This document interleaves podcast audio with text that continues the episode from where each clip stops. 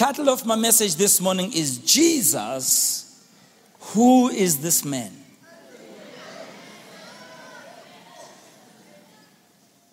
Isaiah chapter 9, verse 6 and 7 will be our golden text. Verse 6, rather. For unto us a child is born, unto us a son is given. The government shall be upon his shoulder, and his name shall be called Wonderful, Counselor, the Mighty God, the Everlasting Father, the Prince of Peace. I need all those amens today. There's much that is said and written about concerning the date of the birth of Jesus Christ. I'm so glad nobody who came up here in front today said, Happy birthday, Jesus. Because the truth is that Jesus wasn't born on the 25th of December. I guess any person who studies and researches the Bible will agree that the accuracy of the birth of Jesus is a difficult one to determine for several understandable reasons and legitimate reasons. That being true, we agree, however, including even the critics, that the birth of Jesus is a historical fact. And there's more than enough proof and more than enough evidence to this regard. There is biblical evidence, there's historical evidence, archaeological evidence, there's evidence from ancient writings. You'll even see there's evidence from prophecies that Jesus was born and lived on earth is a fact. That's why you are here today. His birth actually changed the course of the history of the world forever. And his life, his works, his impact is unparalleled by no other person no other person's life, works, and impact has changed the world like Jesus changed the world. In fact, it was foretold or prophesied about his birth, his life, his death, and his resurrection. And this happened thousands of years prior to his birth. These prophecies spanned over thousands of years from different sources, a different dispensation from different people. And all of these were just a testimony that he is the one. And to prove that he is the one, each of these prophecy, prophecies had to be fulfilled. And we, when you read the Bible, you'll know that in Jesus, it was over 353 prophecies that were fulfilled, each one of them. To the core and to the T. I'll give you just a sample of these prophecies and even some of the things that Christ himself said and statements he made about himself. In Psalms 40, verse 7, as a prophecy that was given by David, but speaking as Jesus, he says, Lo, I come. In the volume of the book, it is written of me. So Jesus said, You'll see in the volume of these holy writings written about me. In Revelations 19:10 it says, "The testimony of Jesus is the spirit of prophecy." In Luke 24 verse 44 Jesus said, "All things must be fulfilled which were written in the law of Moses and in the prophets and in the Psalms concerning me." And so everything written in the law of Moses, in the prophets and in the Psalms concerning Christ, each one of them was fulfilled without any exception. In Luke 24, verse 7, Jesus says, and beginning at Moses and all the prophets, Jesus expounded to his disciples, expounded to them in all the scriptures the things concerning himself. Then when he spoke to the people at the time in John 5 46, he says, For had you believed Moses, you would have believed me, for Moses wrote of me. And in Acts 10 43, Luke writes, To give all the prophets witness. These prophecies that were fulfilled concerning Jesus started beginning with his birth. In Genesis 3:15, we were told of him that he would be born of a virgin. We also read prophecies in the Old Testament that would foretell that he would be the seed of David. In other words, he would come from the family line of David. Prophecies told us that as God, he would be clothed in the body of mere men. And he would come down on earth to live among frail human beings. That's Emmanuel, God with us, God among us. Prophecies talked about his earthly ministry, how he would come and minister on the earth, and he would minister in power and authority. Prophecies talked about him that he would die on the cross destroy the works of the devil. He would die on the cross for sinful men, and all who believe in him would be saved from their sin. If you're here today and you are searching for answers in your life, and you have a sense of being discontented in your heart, not sure about your relationship with God, you need to search no longer. Because today, when you leave this service, you can have that question answered once and for all today. There were prophecies that came that Jesus would die on the cross for sinful men, and, and all who believe on him would be saved from their sin.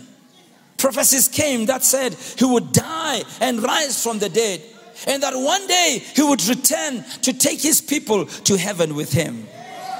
Wow, this man's life shook the world. This man's life transformed the world. Even those who try to criticize and say all kinds of things, they cannot dispute the fact that there is no other man just like him. We read actually in the book of Luke the narration of his birth, which is beautifully recorded in Luke chapter 1. And I want to read it from the New American Standard Bible from verse 26.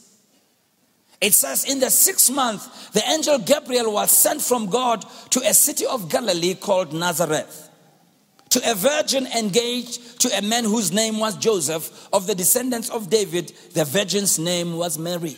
In these days, people would get engaged like we do today. But in their case, the engagement was that they had already done all that was required in terms of what's required for marriage. So they were already married. And, and even though they were already married, according to the practice of the time, they could not necessarily count themselves as fully married before their marriage was consummated through sexual intercourse. So they would be engaged in inverted commas, they are married, but they would wait for a period living separately from each other and never engaging in sexual contact whatsoever until a proper celebration would be made. So in this instance, Mary was already married to Joseph. All right? and according to the rules of the time. So the angel comes to this girl who's a virgin. Verse 28, and coming in, the angel said to her, Greetings. I love it in the King James. It says, You are highly favored of the Lord. The Lord is with you. But she was very perplexed at this statement and kept pondering, What kind of greeting is this? The angel said to her, Do not be afraid. Somebody said, Do not be afraid. You see, God's kingdom is not a kingdom of fear. Can I hear an amen in the house? Can I hear an amen in the house? Even when God appears and when angels appear, they will always tell you, don't be afraid. Says, do not be afraid, Mary, for you have found favor with God. Hey. And behold, you will conceive in your womb and bear a son, and you shall call his name Jesus. He will be great and will be called the Son of the Most High. And the Lord will give him the throne of his father David. And he will reign over the house of Jacob forever, and his kingdom will have no end. Now, note verse 34. And Mary said to the angel, How can this be since I am a virgin? Now, you need to note earlier on, there's a man by the name of Zachariah who was a high priest. All right? and he was married to Elizabeth. Both of them didn't have children and now they were very old. Zachariah, one day, as he was going on with his priestly duties in the temple, an angel appeared to him. And the angel spoke to him like it spoke to Mary and told him that you and your wife, in your old age, you're going to conceive and have a child. Now, it's amazing the statement that Zachariah made, you know, it's almost similar to the statement that Mary made. Mary says to the angels, not what she says, she said, How can this be? That's what she said. Let me go back. How can this be since I'm a virgin? You see, it's not a, it's not a question of doubt. It's a question ya motho o godileng o Because he says, listen, I, she's a married woman. She hasn't slept with her husband. So how am I going to get pregnant without sleeping with a man? It's not a question of doubt. But in the case of Zachariah, his question was a question of doubt. He says, How can it be? You know, in other words, God says, I'm going to give you a child. Even if you're old, I'm going to make it happen. He says, Ah, So what does the angel do? The angel makes him not to be able to talk from that day. The angel says, okay, ngoba lo mlomo wakho uzomosha lento kaNkuluNkulu. Ngizokuyenza ukuthi uthi zwip stick. And you are not going to talk until the child is born. So when Zechariah came out of the temple to come and address the people, the people were shocked the guy couldn't speak. So he had to do sign language. You see sign language, I call namhla. You see, so he had to do sign language. And the people realized he had seen something. But in the case of Mary, she's asking a practical question. There's a difference between a practical question and a doubt filled question. And God doesn't mind when you ask him a practical question. Look at somebody and say, You can be like Mary too, even if you're quiet, you can be like Mary too. The angel says, How can this be since I'm a virgin? Mary said to the angel, rather. And the angel answered and said to her, You see, the angel is answering because it's not a question of doubt. The Holy Spirit will come upon you. Oh, Jesus. And the power of the Most High will overshadow you. And for that reason, the Holy Child shall be called the Son of God.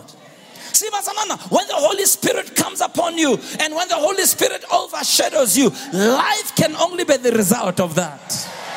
Yeah. That's why when the Holy Spirit comes upon us, we also conceive a thing called vision. Oh, we conceive something called purpose. Eh? When the Holy Spirit comes upon us, we are not the same again. We get filled with expectation called pregnancy. Says the Holy Spirit will overshadow you and will come upon you. And it says that holy thing that you will give birth to shall be called the Son of God. Behold, even your relative Elizabeth has also conceived a son in her old age. And she who was called barren is now in her sixth month. I'm prophesying to somebody, those of you who were once called barren, may the Holy Spirit overshadow you today in the name of Jesus. Verse 37 For nothing will be impossible with God. Note what Mary says, verse 38. And Mary says, Behold, born slave of the Lord, may it be done to me according to your word. Wow. I was telling them Konto this morning, you know, as we're driving this way, and I said, you know, I think when I've been looking at the history of the world and everything going on in the world, and all the predictions of the experts, particularly this year, you know, I, I realized that even experts are wrong. Sometimes, many times. And the reason I was saying this is because coming down here is raining cats and dogs. You remember what they were telling us about El Nino? You remember that? The experts, they predicted, they said this year is El Nino year. No rain. El Nino. No rain.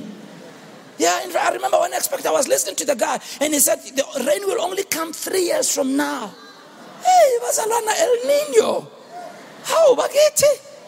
And Mambuza about why he says no, because you see, the wind is shifting this way, and the pole, and the polar water, and the whatever, and the whatever. And when we had El Nino Tina, abantwana bankulunkulu said, no, sizokhuluma no Jehovah Tina.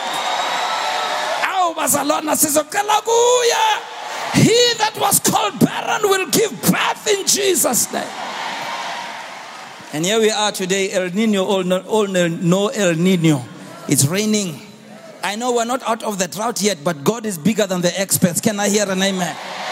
Yeah, no word from God is void of power. Nothing shall be impossible. I want to be like Mary and say, Be it unto me according to thy word. Mzalona, believe God's word instead of an expert. Believe God's word instead of believing man. Can I hear an amen? No, I'm not saying I'm, I'm not saying we mustn't take what the experts are saying as true, but I say sometimes take it with a pinch of salt. When they look at you and they say, according to our studies, according to our psychometric test, you will never amount to anything. Look at them and say, I am made in the image of God and I'm going to amount to something. Yeah. Sometimes the experts are wrong. They're wrong about you. They're wrong about your future. They're wrong about your destiny. They are wrong about what's going to happen in your life. And you are being silly when you believe what they say. You believe God more than the expert. Be it unto me according to you. That's what Mary said. Mary didn't seem to be surprised that the Messiah was to come. Rather, she was surprised that she would be his mother. Since she was a virgin, she didn't know a man. And so the angel didn't rebuke her like it rebuked Zachariah.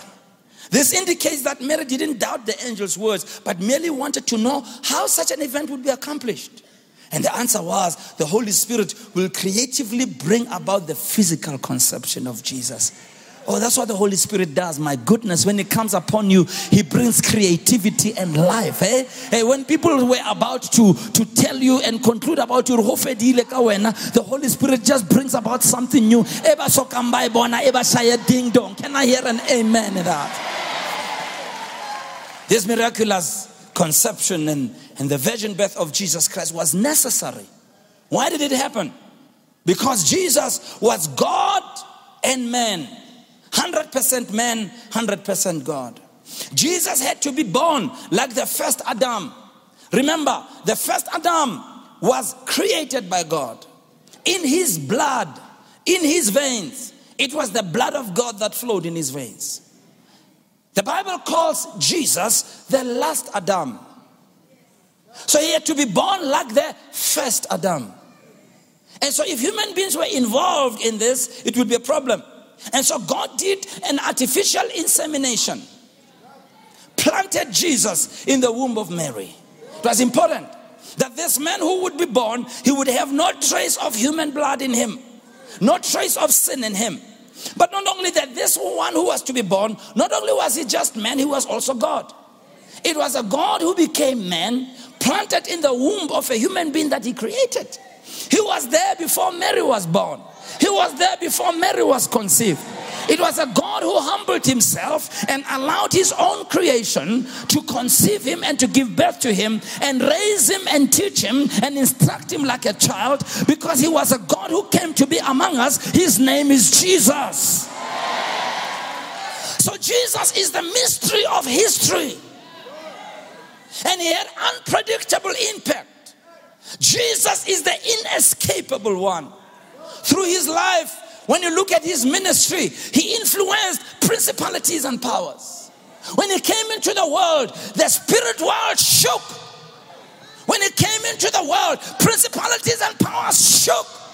Demons knew who he was. Demons responded to who he was. The same way demons know who he is even today.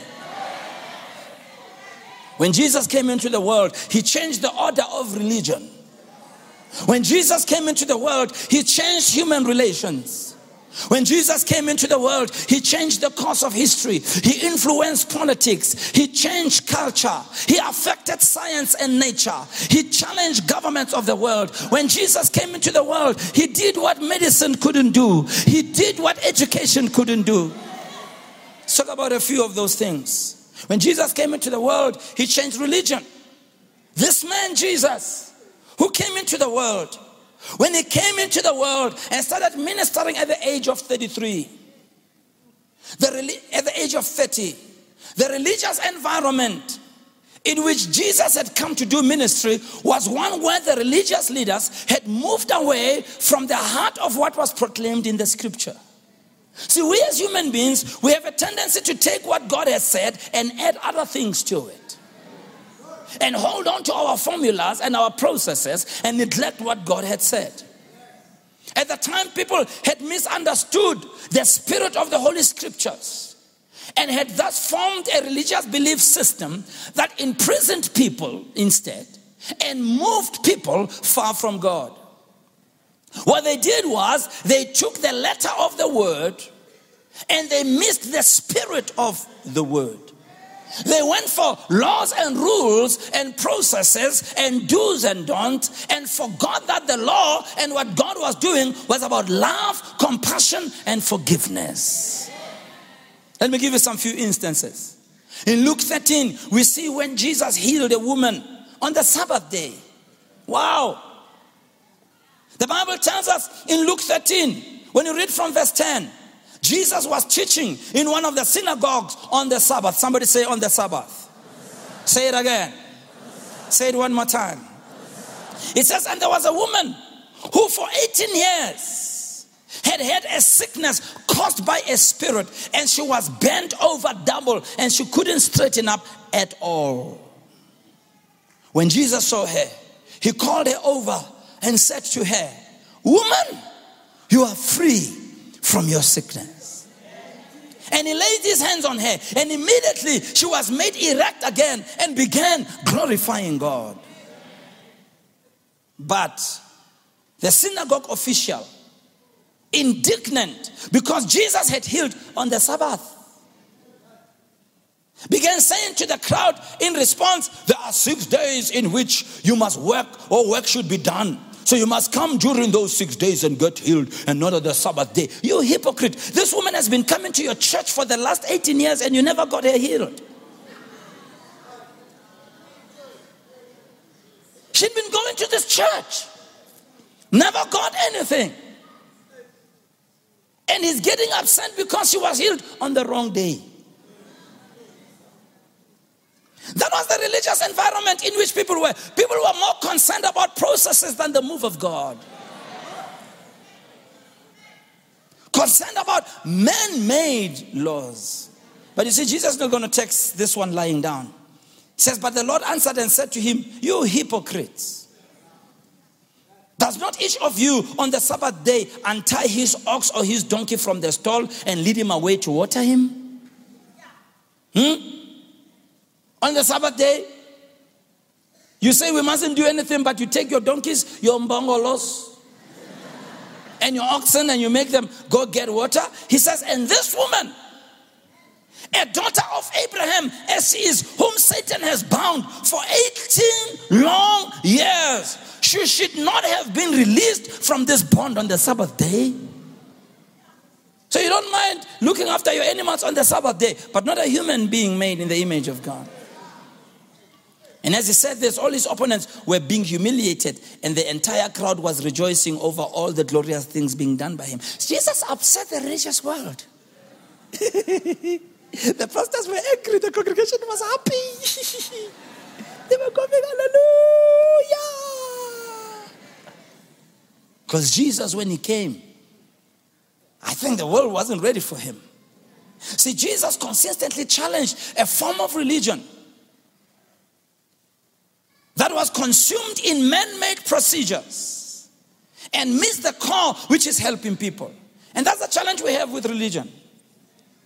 We can like our processes and like our form and never believe in the power of what we preach. Yeah. We're here, Bazalwana, not to congregate around a person. We're here, Bazalwana, not to lift up a human being. We're here, Bazalwana, to lift up the name of Jesus. We are here, Bazalwana, to receive a touch from God. Can I hear an amen? On another occasion, he challenged the Pharisees and the experts of the law in Matthew 15, verse 1 to 9. The Pharisees and the experts in the law came to Jerusalem to Jesus and said to him, Why do your disciples disobey the tradition of the elders? Underline that. For they don't wash their hands when they eat. Hey! He answered them and said, Why do you also disobey the commandments of God because of your tradition? For God had said, Honor your father and your mother, and whoever insults his father or mother must be put to death. Now, read this. Let me read this for you. But you say, if someone tells his father or mother, whatever help you would have received from me is given to God, he does not need to honor his father. I'll explain that to you. Jesus says, You have nullified the word of God on account of your tradition. Hypocrite. Isaiah prophesied correctly about you when he said, These people honor me with their lips, but their heart is far from me. And they worship me in vain, teaching as doctrines the commandments of men. What is Jesus talking about? Let me explain to you. See, they were concerned about his disciples eating without washing hands. And the instruction to wash hands when you eat was not a commandment from God. It was a practice that the church elders had come up with. So they were enforcing something that was man-made. Even if it was necessary, it was not, it had nothing to do with you going to heaven. It's like today people arguing about things that have nothing to do with heaven, whether we're very red or very yellow. It has nothing to do with heaven. However, people it's got nothing to do with anything. People arguing about when you baptize, do you put them three times, four times? Do you put them once? Do you drown them? Do you marinate them? What do you do? It doesn't It's got, it's got, it's got, but that's what religion does. But then they had taught people, and let me explain this. The law had clearly stated that you must honor your father and your mother. And honor in the Bible has to do with physically, not only respect, but physically giving something to them. You honor by giving. But the young people at this time, when they didn't, when they disliked their parents, instead of giving to their parents, they would take that item to the temple to consecrate it to the Lord. And the priests allowed it, fully knowing what was going on. So Jesus says, You're allowing them to do that, you're not correcting them. Mara, you are talking about the washing of hands. Chin betun. No, it's not in the Bible, it's me who's saying it. Yeah? But I think he must have said that he was from the eastern came. Chin betun. So I'm telling you, when Jesus came, he upset the religious world. So the religious leader allowed people to do all kinds of things instead of children giving this gift to their parents because of disliking and dishonoring their parents. They would instead bring these answers to the temple and proclaim them to be consecrated toward God. These children did not give their gifts because they loved God, but they were punishing their parents. And the religious leaders allowed it. Jesus was simply saying, You can't do that. And so Jesus became the target of the wrath of the religious world. But he maintained that the belief and the practice of the unadulterated, undiluted word of God would bring true freedom. You see, the word of God, if you don't add grass, if you don't add snakes, if you don't add doom, it's a powerful tool. It's a powerful tool. But we want to add stuff to the word of God that was never in the word of God. And Jesus tells them in John chapter 8, He says, If you continue in my word, then you are my disciples indeed. And you shall know the truth, and the truth shall make you free. Can I hear an amen in the house? thatha izwi linjalo ungafaka ezinye izinto kulo mntanasekhaya amen kuleyo ndawo number two when Jesus came into the world, he challenged human relations. Religious climate and the societal climate that Jesus came to minister in had very bad human relations. There were tensions and classism among the people. And these tensions and classism, unfortunately, had permeated the religious fiber of the day. But Alana, if there's one thing we mustn't find in the church, is classism.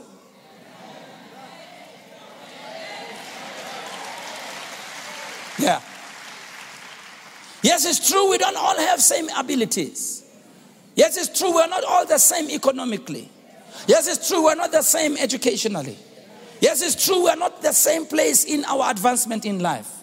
But that has got nothing to do with Pamba. That has got nothing to do with the cross of Jesus Christ. The miracle of the church is that we should be sitting side by side with one another, serving together. The miracle of the church is you can have somebody who hasn't been to school being a department head to somebody who has an MBA. That is the church in action. The miracle of the church, you can have a lawyer preach the word of God and ask pastors sitting down listening to the lawyer. That is the church of Jesus Christ. Can I hear an amen? In the church, there should be no Jew, there should be no Gentile, there should be no male, there should be no female, there shouldn't be any greater, any lesser. We are here all because of Jesus Christ. Can I hear an amen? Now, that doesn't mean we don't honor, we do honor, but we don't get into classism. And so Jesus had to break that. In John chapter 4, he intentionally went to Samaria to show the Jews that Samaritans needed to be related with. And then in Luke chapter 16, when he preached a story about the rich man and Lazarus, Jesus shows how class, pomp, and prestige will not get us to heaven. But it's an open heart to God, which is the only key to heaven, rich or poor alike. In Luke chapter 15, Jesus went to visit the home of Zacchaeus, a man who was not loved in his community. Everybody talked about him because he was a chief tax collector and a rich man. You know, sometimes people make up stories when you have your ability. Yeah, when you're rich, then they say all kinds of nasty things. uyawubulala abantu unemfene unanyoka munhu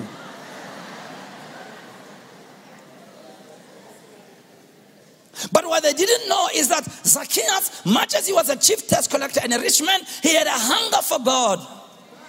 And in Luke chapter 15, Jesus intentionally came to Zacchaeus and said, Today I am coming to your house, salvation has come to your house. And at the end of that story, he turns to the people, he says, You people haven't understood who I am. Verse 10 he says, The Son of Man came to seek and to save that which is lost. In a world where human relations were at an all time low, Jesus demonstrated that God loves all people and all can approach God with an honest and contrite heart. Who is this man? This man baffled science, superseded the laws of science and nature. He demonstrated that the laws of science and nature were subservient to him. He demonstrated that he was before the world was. He demonstrated that he created it all and that everything was in the palm of his hand. We see this man walking on the water. We see this man raising the dead. We see this man turning water into wine. We see this man speaking to the raging sea and causing the storm to come down. Who is this man? We see this man, Jesus, who was born defying the laws of medicine, doing what doctors couldn't do in a split second. Through the laying on of hands, incurable diseases disappeared. We see this man putting clay mixed with his saliva in the eyes of a blind man, telling the guy to go and wash his eyes. And when he washed his eyes, his eyes were restored. You tell me, Ngaka, how can you do that? This man spoke a word to 10 men inflicted with leprosy. And all 10 of them were healed at the command of his voice. Ah, when it came to education, he baffled.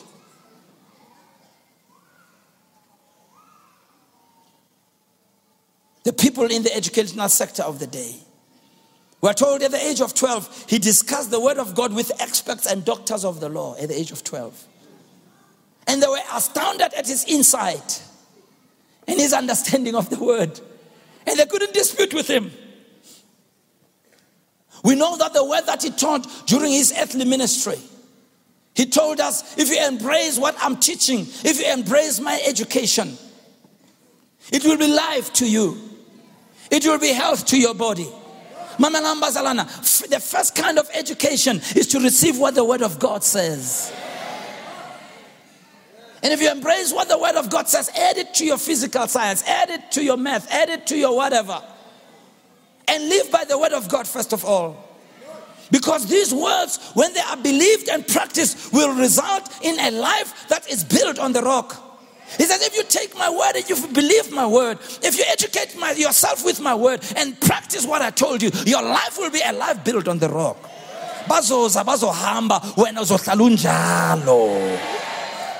Systems will come and system will go, but you will stand forever because you're not built on what you think so. You are built on what the word of God says. Can I hear a good amen? And we are told when we read the New Testament that in spite of all the wealth of wisdom from Jesus that is recorded in the Bible, there is still much more that was not recorded. If it was recorded, there wouldn't be enough volumes to contain his wisdom. Who is this man? Powerful as it was, preeminent as he was, God as he was, he came into the world and redefined what being powerful is. See, when he was born, there were, there were people who were shocked that this man who's supposed to be the king of the Jews is born in a stable. Why was there no five star hotel? Why wasn't a trumpet blown before he came? Why was there no entourage and, and bodyguards and armor bearers? How does it come into the world in an ordinary way like that? Why was he born of some who's who? Why be born from a poor family? The guy, Joseph, is just a mere carpenter. Trying to change the minds of people. Trying to engender a different spirit among us. He redefined what being powerful is, not what Jesus did, even though he was the leader of the gang. They called him master, they called him Rabboni, rabbi. They looked up to him as a mentor, but Jesus bowed down one day and washed the feet of his disciples. No great person can do that because the washing of the feet was a job that was done by the least of all slaves in any household. He taught that the way to have more is to give more. Jesus says, You want to have more, give more. He taught, if you want to keep your life, give it away. How Jesus? Jesus taught that the way of sacrifice is the path of God's kingdom. In a world where people don't want to sacrifice, Jesus taught the way to the kingdom is to sacrifice and lay down your life. Jesus taught in a world where people are into upward mobility. And people want to be promoted at every cost. People want to be number one at any cost. Jesus taught the way to promotion is to become faithful with the little things that have been entrusted into your care. Oh, Jesus is the man who came to show the world as well the character of God. We see children attracted to him. We see him loved by the non religious, unchurched community. To a point, he, he was accused of being a friend of sinners and wine bibbers, a religious leader. As a priest, as a religious leader, he allowed, I put it in inverted commas, according to those days, a dirty woman who was called a sinner because of what she did. But when this woman brought a bottle of perfume and poured it on his feet, touched his feet, cried and wiped his feet with her hair. In those days, you never come so close to a holy man. Much less make physical contact, much less if you live that kind of a life. But Jesus showed God is a God who loves all.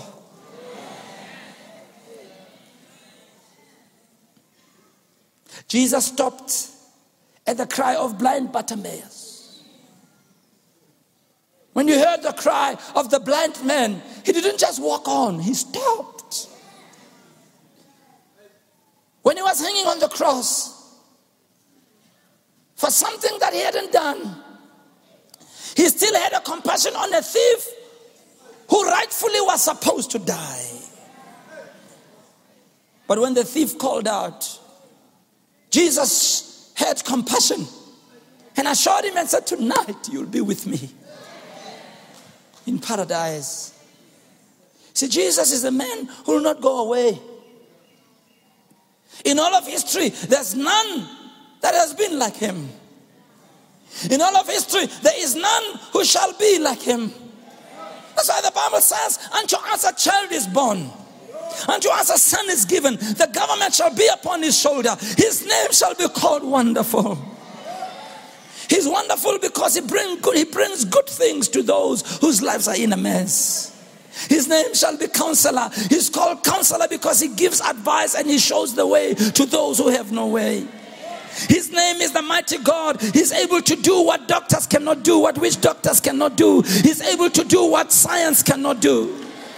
His name is called the everlasting Father because He will always love you. He will never leave you. He will never forsake you. When the world walks away from you, He is there all the time. He's called the Prince of Peace because when He comes into your life, He brings peace in the midst of a storm in a world of trouble, in the world of calamity, when it comes into your heart, He brings peace to the troubled soul. Even if things around you are falling apart, you can have the peace that passes all understanding. Who is this man? Jesus is the one who gives hope to those groping around in darkness. Jesus is the one who came to seek and save the lost. The Bible says Jesus is still the same today. Hebrews 13 8 says, Jesus the same yesterday, today, and forevermore. And this same Jesus is extending this invitation to you today. You are here today. You didn't come here by mistake. You are here today. You didn't come here by your own design. You came on this day where we remember the birth of Christ because this Jesus wants to introduce himself to you.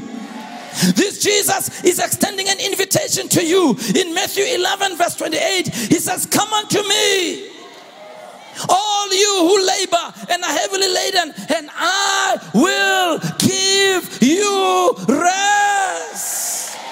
He'll give you rest from your toil, rest from your sins, rest from your broken life. He will give you rest from your confusion, rest from everything that's falling apart. He says, Come as you are, come unto me. He says, I will give you rest. Oh, on the 5th of August 1978, I came to know him and I received him into my heart. And oh my God, I found rest that day at the age of 17. I was young, but my heart was troubled. I was young, but my road wasn't going anywhere. I was young, but I had so many things that worried me. But on that day when I received him, he gave me rest. And Jesus is calling you. Jesus is calling you. Jesus is calling you. Jesus is calling you. You don't need to leave this place the same. He said, Come unto me, Jesus says. Come to him and he will give you rest. He says, Take my yoke upon you and learn of me. For I am meek and lowly in heart, and you shall find rest unto your soul. For my yoke is easy and my burden is light.